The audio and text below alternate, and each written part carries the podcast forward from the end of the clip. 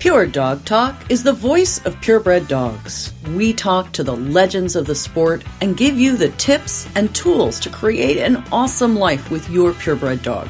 From showing to preservation breeding, from competitive obedience to field work, from agility to therapy dogs, and all the fun in between, your passion is our purpose. All right, folks. 2020 has, to put it mildly, presented some challenges for all of us. You know, the good news our patrons' numbers are still growing, almost daily. I truly, truly cannot thank all of you enough for your support. It's been overwhelming. And for those of you who've had to reassess your budgets, please know I totally get it. And I will always be grateful for your belief in this program and the power of great content. Like the NPR of dogdom, Pure Dog Talk is here for you every day to make sense out of everyday things, to add nuance to your understanding and tools to your tack box, to bring history to life and propel the living history of purebred dogs into the future. Our patrons make all of this possible. The funds are specifically designated only for overhead. They literally keep the MP3s rolling. Meanwhile, the patrons only After Dark Facebook Live and Zoom meetings each month truly have been a fabulous success. Conversation, support, laughter, some education, some mentorship, lots of encouragement, and even, randomly, the occasional adult beverage.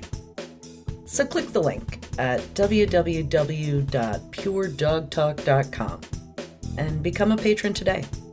Your small contribution helps make a huge voice for purebred dogs. Welcome to Pure Dog Talk. I am your host, Laura Reeves, and we're kind of continuing this conversation that we've been having about herding dogs and some of the various and sundry performance events that we haven't really touched on here at Pure Dog Talk. And so I have a really fun guest for us today. This is Ash Nader, and she's working with West German. Am I getting this right, Ash? West German bred German Shepherd dogs. And Ash is going to talk about some of the processes, the different registries, and some of the fun performance events that are available that any breed can participate in. So I'm kind of excited. So, Ash, welcome. Thank you. if you could just give us a little bit of a 411. Sure. The how you came to be involved in this.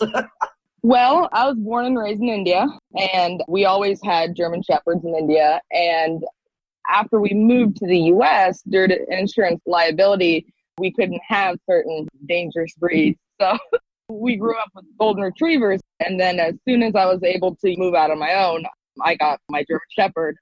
And so that's just kind of how I started. I studied in Germany in uh, undergrad, so became more familiar with German German Shepherd and the process, and I really liked the dogs. That's how I got more involved. Okay, so you're talking, and I think this is important for people to just give them that clear understanding that the German German Shepherd and you liked those dogs. Tell us what drew you to that particular style of the German Shepherd dog? Sure. I liked them because whether it was a working line or a show line, whether the lines deviate even more, they all had to adhere to a certain standard and fulfill certain requirements. I really enjoyed how regulated and the dogs are vetted in a certain way for breed suitability. And I really enjoyed the temperaments of the dogs. And I felt like conformationally, temperament, character wise, the drives for work and as a utilitarian dog, I enjoyed what I saw in the German line dogs. Right. And so I think it's very, very interesting. And you and I were talking a little bit off air. Obviously, my listeners all know I have German wire haired pointers, and we have a similar type of situation where the German registry, the VDD, mm-hmm. has a particular way of testing and approving dogs for a breeding program mm-hmm. versus dogs that are registered with the American Kennel Club. So I thought maybe you could give us kind of a 30,000 foot view, right? of some of the differences that you see and what it was that you liked about that particular way of doing things. Yeah. One thing that's very different about one breed focused club like the SV or with the pointers in Germany versus the AKC is to be AKC registered does not really say very much. All it means is you have enough ancestry to show that the dog is of pure lineage. Right. So, more or less, as long as the progeny parents had AKC registration, the progeny can go ahead and register as well. Right. The AKC is not a breed club. It doesn't focus on whether breeding pairs adhere to a standard and anything like that. Whereas in a single breed club like the SV for German Shepherds in Germany, which is the largest single breed club in the world, and they have like the biggest show, they have always been very criteria oriented. And Right. so whether you are a confirmation dog or a working dog, the differences would be a confirmation dog, it would still have to achieve the certain minimum standards. Of performance. Exactly. But if you enter the majority of confirmation dogs in like the BSP, which is a working competition, that dog isn't going to go very far because that dog was not bred to perform at a level of a dog that was fine tuned for a performance goal. Right. Selective breeding to achieve a specific purpose. Exactly. The breed used to be more of a one, but then 60s, 70s, when you saw more of the split happening. hmm But any line in Germany, if you want to be incorporated into the SV as a German Shepherd, you have to adhere to certain standards. So a show dog still has to get the performance titles, the minimum performance titles, and working dog still has to go and show in confirmation in order to get their breed survey. Right. So in this sense, at a minimum, both have to adhere to a certain criteria. Right. And I think that that is something that we see so much of in the US. We see it mostly in the sporting dogs, although certainly we see it some in some of the herding breeds and working breeds as well. But it's really clearly delineated in a lot of the sporting breeds, Yeah. right? Yeah, yeah. And so that division between a dog that does a particular and is bred specifically for a particular function and one that is bred solely for adhering to a particular conformation standard. And so the ability to find dogs that do both of those things is very appealing to some people. Exactly. But that's not to say like West German showline dog. Don't hold me to it, but I don't see a West German showline dog winning a working competition like the BSP. Interesting. And a German working line is never going to make VA, which is the highest rating, In confirmation. right, for the Bundessieger Zuchtschau. Interesting. And that's just the matter of fact. hmm They are clearly differentiated enough to where you're just not going to be able, it's just not doable because the genetics and the capacity for each line to adhere to the requirements to achieve top levels are quite different. hmm But we can still see that they're both required. Maybe, for example, you're not going to see the same scores. You're not going to see a dog place as high or hmm in one as in the other, but they all kind of have to participate in the same criteria and fulfill that. And Right. that is appealing to a lot of people. Absolutely. Okay, so some of the things that you were talking about earlier that I thought were really, really interesting in terms of you cannot, the SV, the German registration system for German Shepherds, won't register a dog if it hasn't completed both performance and confirmation, which I thought was really, really interesting. hmm We also talked earlier in the podcast series, we talked to Melinda Weber about IGP, which used to be IPO, which used to be formerly known as Schutzhund, yeah. which yeah. was developed as the performance test, right? Am I understanding that correctly for the German Shepherd dog? right. It was a breed suitability test. And so now that has, in much like the artist formerly known as Prince, then was a symbol and whatever, now has gone through a pretty significant sort of coming into the 21st century. Would you think of it that way? Yes, because here's a big issue young people are not entering these venues like they once did. Mm-hmm. At one time, the German Sieger show, every seat in the stands would be full. Like if you go and look at the old pictures, the amount of entries, the amount of interest, how big of a deal it was to where now it's almost like laughably minuscule compared to the old days. Mm-hmm.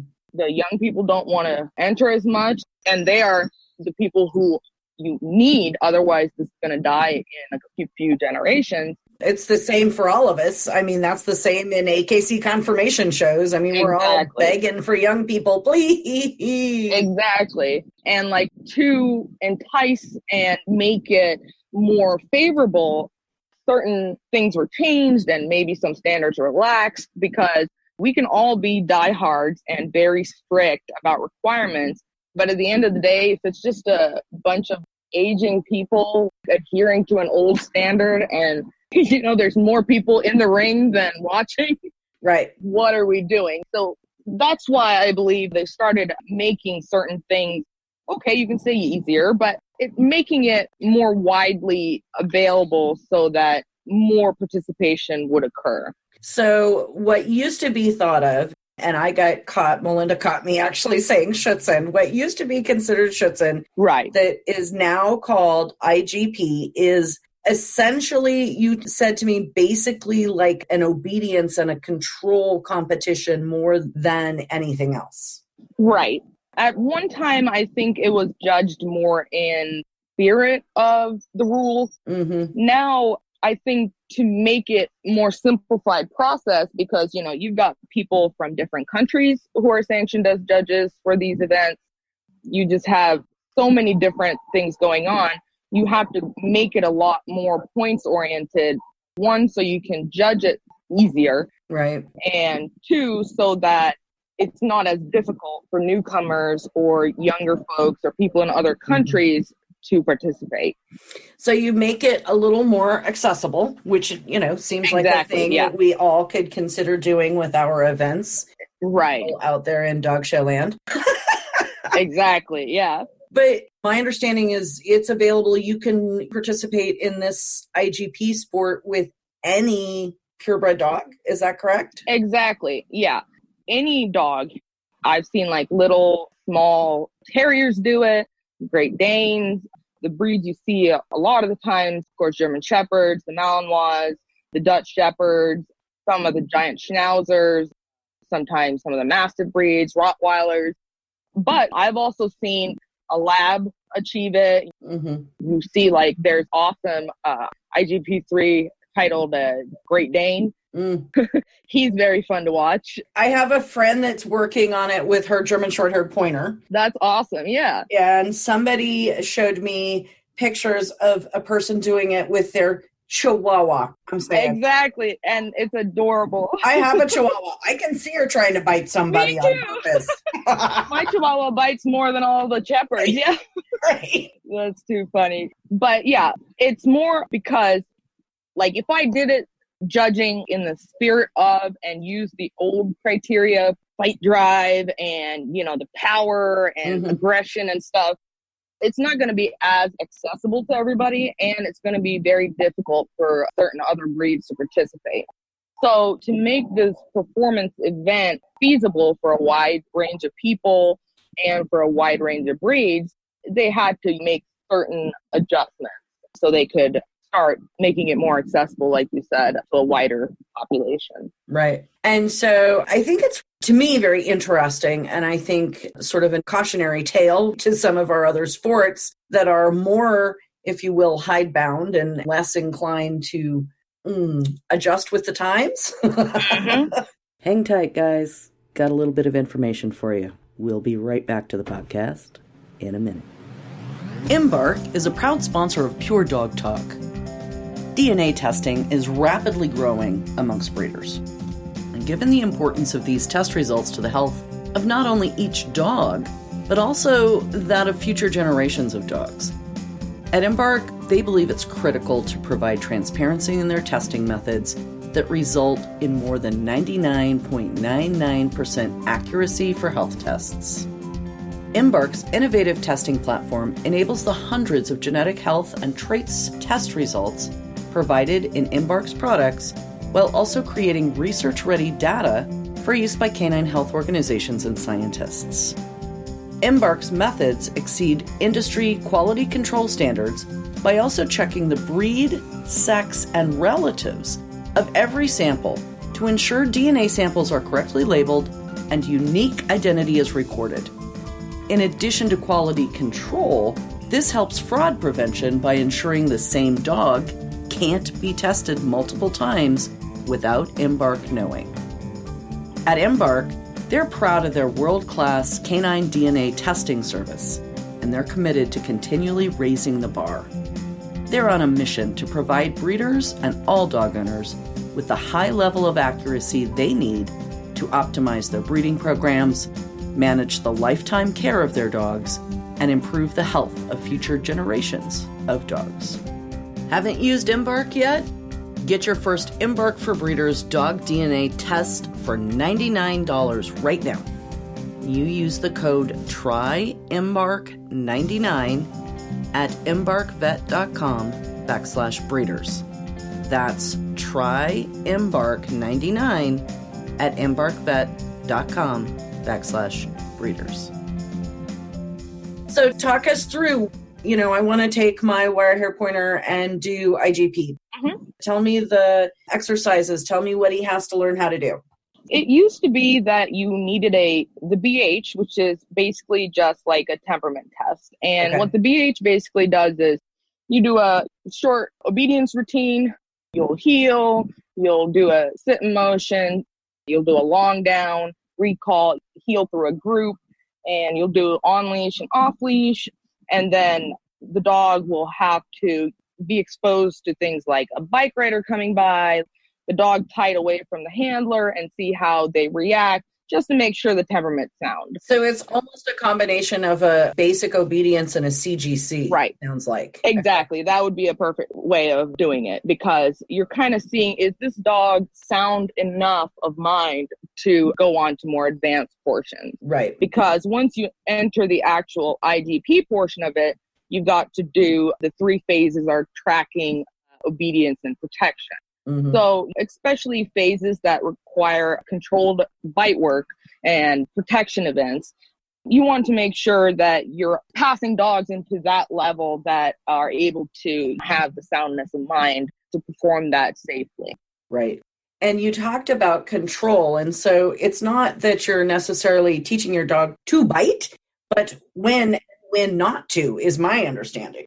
Exactly, because anybody with a high drive dog knows that a good majority of the time you're really trying to cut through the intensity and the compulsion because bite work's fun for dogs, you know? You Right. get to bite, you get to exercise your prey drive and Right. it's like basically an awesome tug of war Mhm. and that's a lot of fun.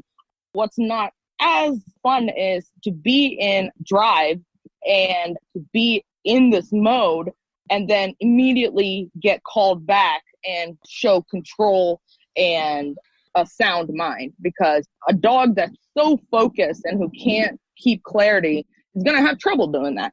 And Yeah. that's when you sometimes will see, you know, dogs terminated. So even if a dog has awesome drives and aggression and they bite great and powerful, you still have to keep in mind that a good portion of it is showing how a dog can very quickly and clearly switch between drive levels and drive states. And Mhm. so control and maintaining clarity is a huge deal.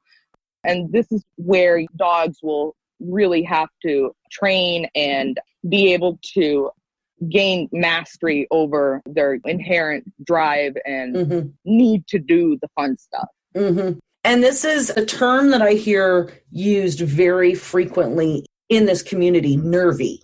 Mhm. So I can never quite figure out if nervy is good or bad.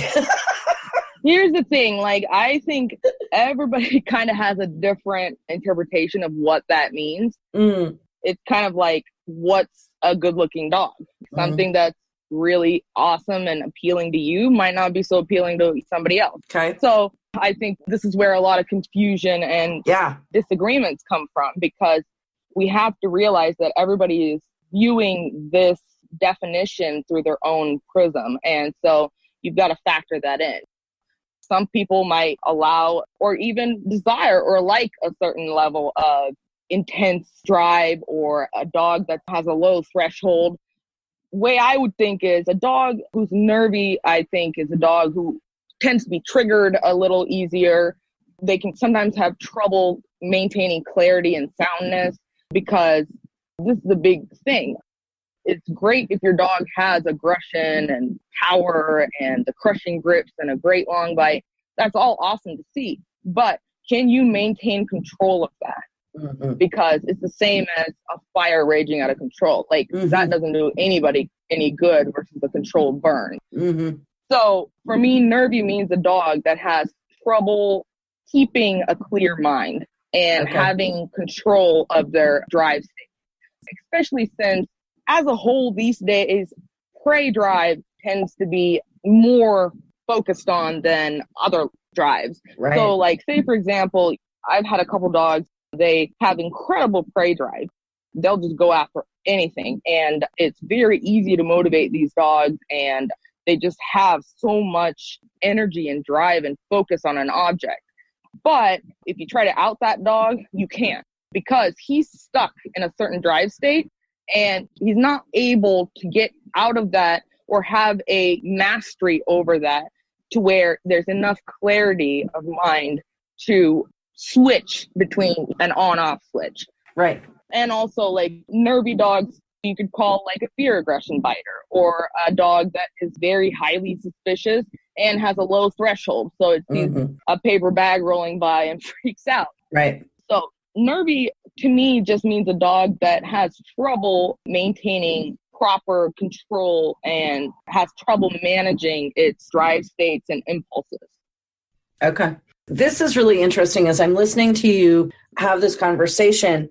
I am comparing it to the work that I do with breeds whose instinct is to exactly, hunt. yeah. So literally prey drive, and the things that we ask them to do, you have to stand there and point, and you can't move until I tell you to leave. Like you can't move a right. foot. And then you have to go get that bird and you have to bring it right back to me and not eat it. Exactly, yeah. and keep it somewhat intact. This yeah. isn't your lunch, it's my lunch.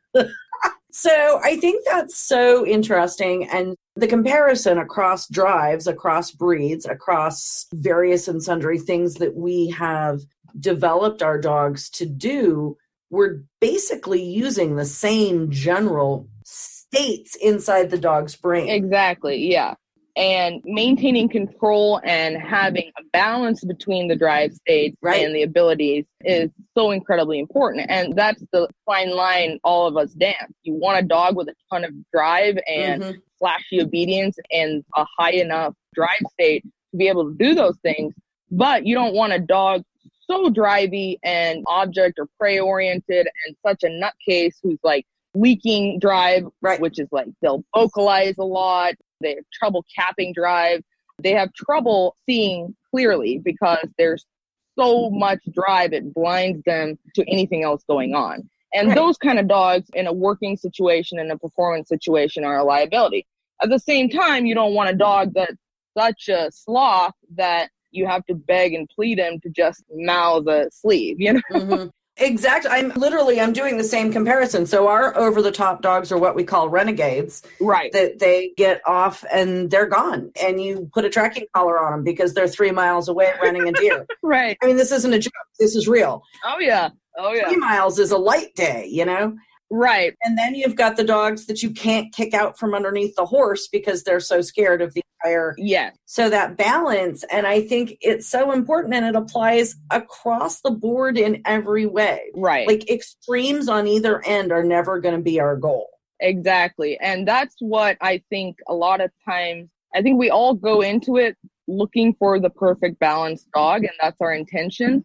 But as we specialize in a particular venue, we start losing sight of the big picture. And that's mm-hmm. when I think we run into trouble because anytime you're doggedly going after one trait or one thing, you're going to give other things that are very important up too.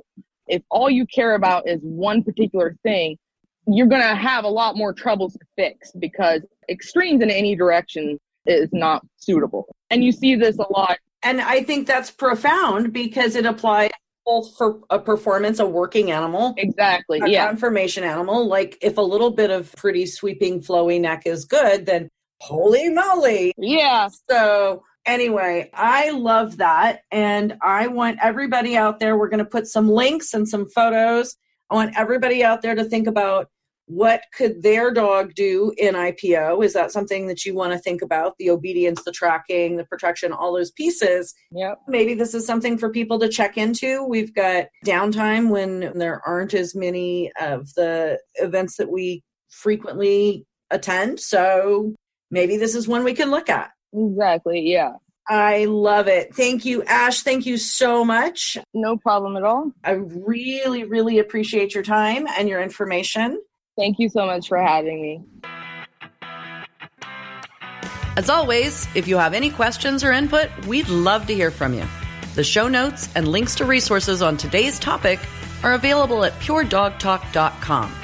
Drop us a note in the comments or email to Laura at puredogtalk.com. Remember, guys, this podcast is for you. So if you want to know something, give me a holler. We'll do a podcast for you. If you wouldn't mind, you could help me out here. Take a couple minutes to visit iTunes and give us a review. The Dog Show Superintendents Association is a proud supporter of Pure Dog Talk. Our dog show superintendents are the hardworking people who make the dog show function.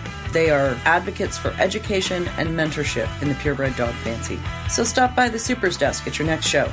Tell them how much you love Pure Dog Talk and give them a shout out for their support. That's all for today. Thank you for joining us on Pure Dog Talk.